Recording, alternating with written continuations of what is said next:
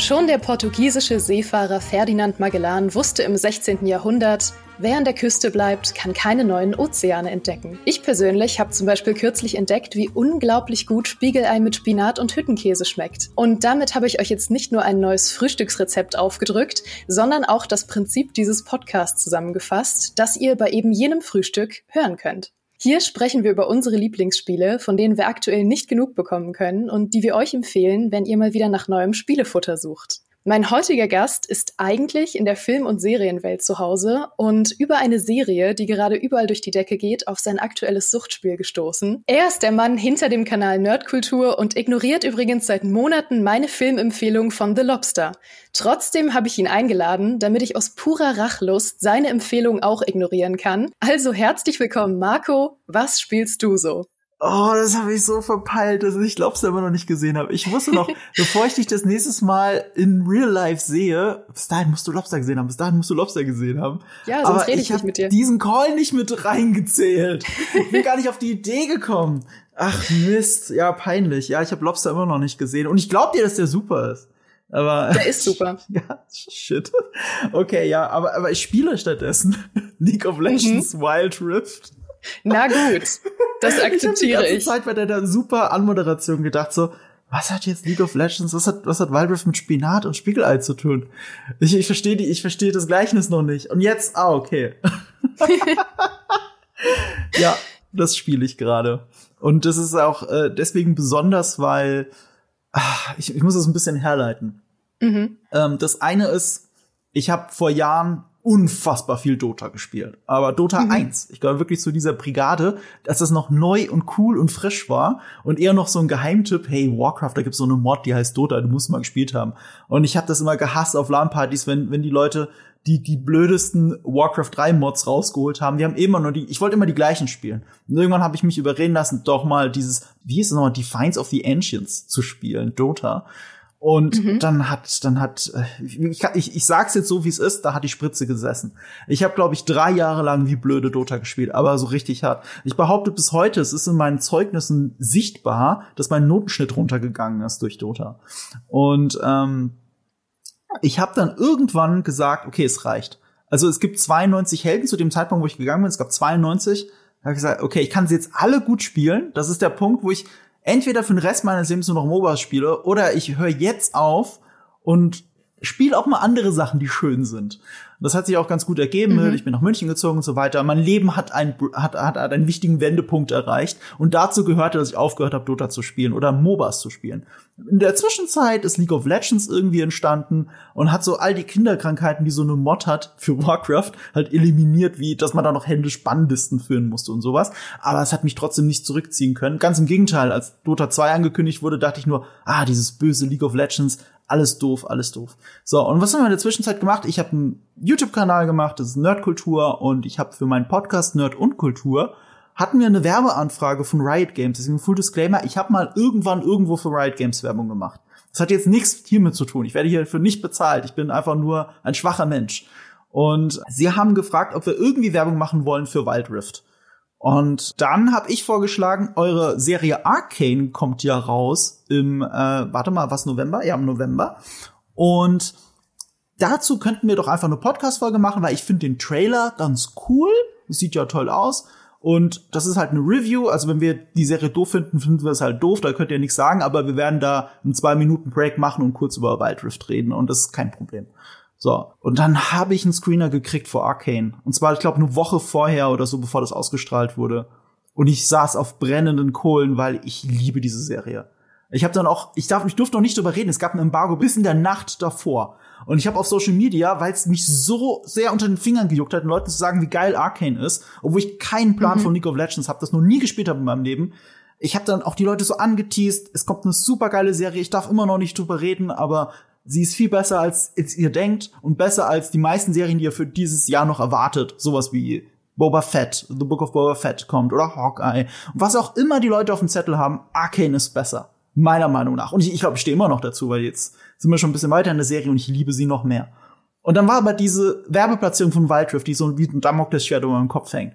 Und ich habe so ein Prinzip, ich mache für nichts Werbung, wohinter ich nicht auch stehen kann, dass ich wenigstens angezockt habe und äh, zumindest sagen kann, okay, verdienen die Leute ist es was und so. Aber ich war schon ein bisschen angefixt durch Arcane und dann habe ich Wild Rift angeschmissen und ich kann es seitdem nicht mehr aus der Hand legen. Ich spiele es gerade im Moment jeden Abend. Also ich, ich bin, die, die Spritze sitzt wieder. Ich bin, ich bin wieder zurück bei den MOBAs. Mhm. Alles, was ich nicht wollte. Und jetzt sitze ich hier und erzähle euch, dass ihr es vielleicht auch mal probieren solltet. Es ist aber auch wirklich ein, ein Phänomen, also wie Arcane einfach die Leute abgeholt hat mhm. plötzlich. Das ist ja so aus dem Nichts auf Netflix erschienen und alle waren irgendwie begeistert. Und ähm, ich glaube, sogar ein Großteil der Leute, die Arcane geschaut haben, haben nichts mit League of Legends am Hut, sondern das sind einfach Videospielfans oder die vielleicht mal von League of Legends gehört haben oder die Videos gern mochten. Aber plötzlich interessieren sich alle für die Lore, für die Videos und eben auch für die Spiele. Und Wild Rift ist ja, ja einfach der Mobile- beziehungsweise bald Konsolenableger vom klassischen League of Legends mit ein paar Veränderungen. Vielleicht kannst du einmal kurz für die Leute erklären, die wirklich gar nichts mit LOL zu tun haben, wie man sich das vorstellen kann vom Spielprinzip.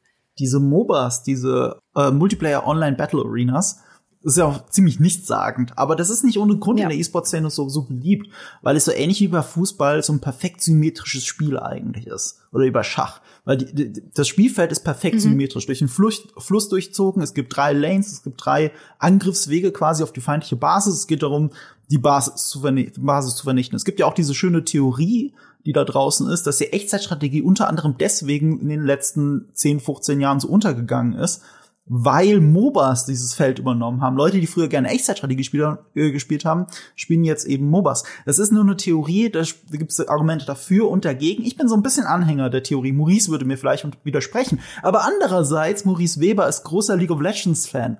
Deswegen, ich, ich sehe Parallelen es entspringt zumindest aus der Echtzeitstrategie durch Warcraft 3.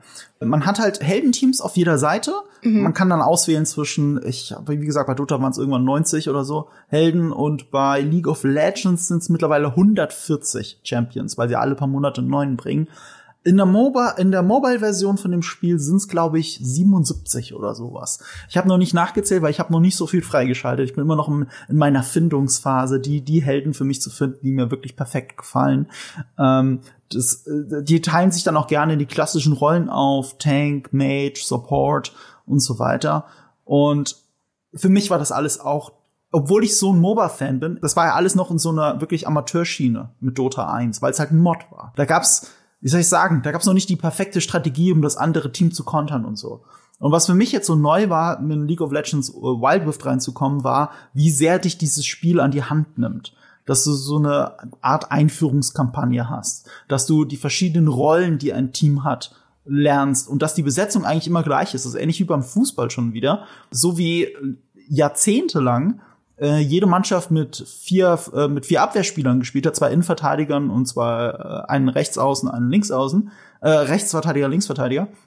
So ist es auch bei MOBAs anscheinend, dass die Rollen immer einigermaßen gleich verteilt sind. Einer ist in der Mid, in der Midlane alleine, einer ist in der Solo-Lane, das ist die Top-Lane oben alleine, zwei sind in der Duo und was ich zum Beispiel als Dota-Spieler nicht kannte, es gibt einen Jungler. Es gibt einen Typ, der den, der den Anfang des Spiels, das Early Game, nur durch die Gegend rennt im Wald, um Creeps dort umzubringen, um selber hochzuleveln und dann die verschiedenen Lanes zu unterstützen, indem man da immer wieder dazukommt. Das sind etablierte Taktiken und dann daran führt dich LOL ran. Das ist für mich als mhm. jemand, der jahrelang Dota gespielt hat, so weit war ich nicht in meinen Fähigkeiten, dass ich so taktisch tief über das Spiel nachgedacht habe und dieser Mobile-Ableger bringt mir das gerade bei, ich meine, ich finde das immer noch verrückt. Und das Allergeilste ist, und äh, das, das habe ich ja im Vorgespräch ja schon gesagt, es gibt keinen Chat, der versucht, dein Lehrer zu sein.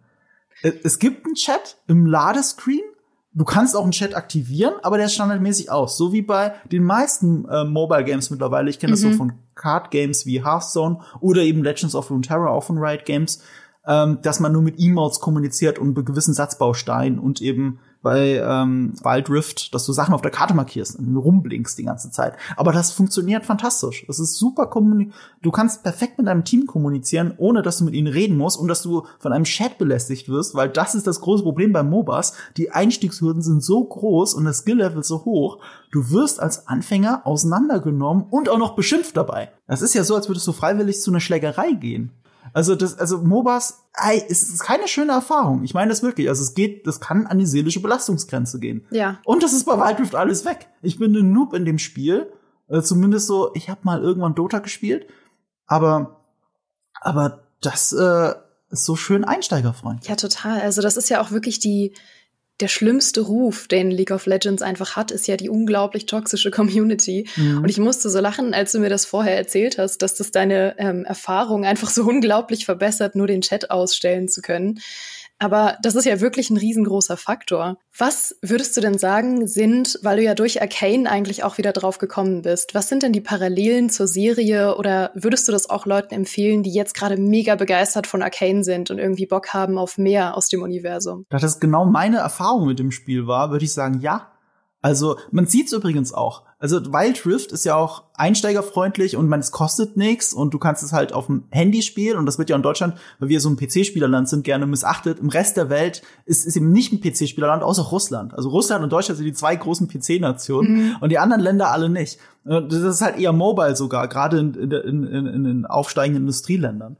Und wenn du jetzt Wild Rift spielst, siehst du die ganze Zeit die Helden rumrennen aus der Serie. Du siehst Jinx, du siehst Y, du siehst Leute, die normalerweise in der Meta also die sind ja nicht schlecht, weil das Spiel perfekt gebalanced ist. Aber die siehst du nicht so häufig, habe ich mir sagen lassen von League of Legends Spielern. Die siehst du jetzt mhm. auf einmal wegen Arcane. Also es, es, es, ja, es fixt dich halt an anscheinend. Und wenn jetzt Leute wirklich vorher noch nie MOBAs gespielt haben oder so.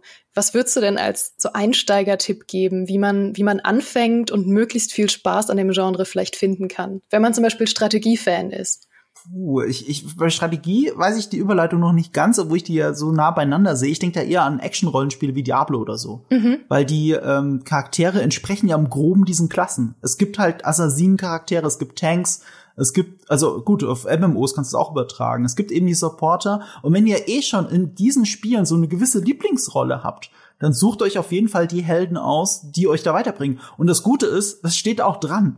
Es steht, die haben sogar bei den Helden dazu geschrieben, wie schwer die zu spielen sind und wie leicht die zu lernen sind. Mhm. Und ich, ich glaube, es gibt tatsächlich für dieses Genre MOBA keinen leichteren Einstieg als Wild Rift. Es sei denn, das richtige League of Legends hat das auch irgendwie. Aber ich habe mir sagen lassen, das ist bei Wild Rift noch einsteigerfreundlicher. Okay, cool. Ähm es ist auf jeden Fall eine außergewöhnliche Empfehlung, sage ich mal, für unsere Gamestar-Community. Ich bin gespannt, ich bin gespannt, wie das ankommt. Ja, ich weiß. Aber Marco, dann möchte ich mich bei dir bedanken, dass du heute da warst und für deine wirklich coole Empfehlung, passend zur Serie gerade. Ihr findet Marco unter anderem auf YouTube als Nerdkultur. Da analysiert er aktuellen Filmen und Serien mit seiner samtweichen Stimme die Seele aus dem Leib. Aber einen eigenen Podcast hat er eben auch. Den findet ihr unter Nerd und Kultur überall, wo es Podcasts gibt. Und ich hoffe übrigens sehr, ähm, dass ich da bald eine Folge zum fantastischen Film The Lobster finde, den ich dir so lange empfehlen werde, bis du einknickst, Marco. ich, ich fürchte nicht als eigene Folge, aber wenn ich den jemals sehen sollte und ich werde ihn irgendwo erwähnen müssen, dann schicke ich einen Shoutout hinterher an dich und für Danke, diese tolle Filmempfehlung. Ansonsten, ich glaube, das nächste Gesprächsthema bei mir ist wahrscheinlich Arcane. Tatsächlich. Das, ja, das passt perfekt. Ansonsten gibt's aber noch eine ganz wichtige Sache zu unserem Podcast. Ihr habt nämlich heute, ohne es zu wissen, unsere Premiere als eigenständigen Podcast mit uns gefeiert. In Zukunft findet ihr uns nicht mehr im Gamestar Podcast, sondern als eigenen Feed, wenn ihr bei iTunes, Spotify und Co. nach Was spielst du so sucht. Und äh, mehr Infos dazu gibt's noch unter gamestar.de slash feed. Und ja, wer diese Folge bereits im neuen Feed gehört hat, der hat was gewonnen. Vielleicht ähm, eine Tasse mit unseren Gesichtern drauf oder so. Feedback wie immer gerne in die Kommentare auf gamester.de oder in unserem Discord-Kanal. Und damit entlasse ich euch in euren Arbeitstag, euren Feierabend oder in euer Wochenende. Wir hören uns nächsten Freitag wieder im neuen Feed. Und bis dahin, macht's gut. Es ist echt gut auf dem Handy. Ich bin, ich bin so krass. Ich meine, wir haben über viele andere Sachen gar nicht geredet, wie performant und wunderschön dieses Spiel ist. Also ich bin wirklich unfassbar geflasht teilweise, wie gut es aussieht. Ich habe mir auch sagen lassen, selbst Animationen und so sind da drin, so Vorstellungsanimationen des Skins und so, die gibt es auf dem PC nicht. Also es ist teilweise mit mehr Liebe programmiert gefühlt als die PC-Version.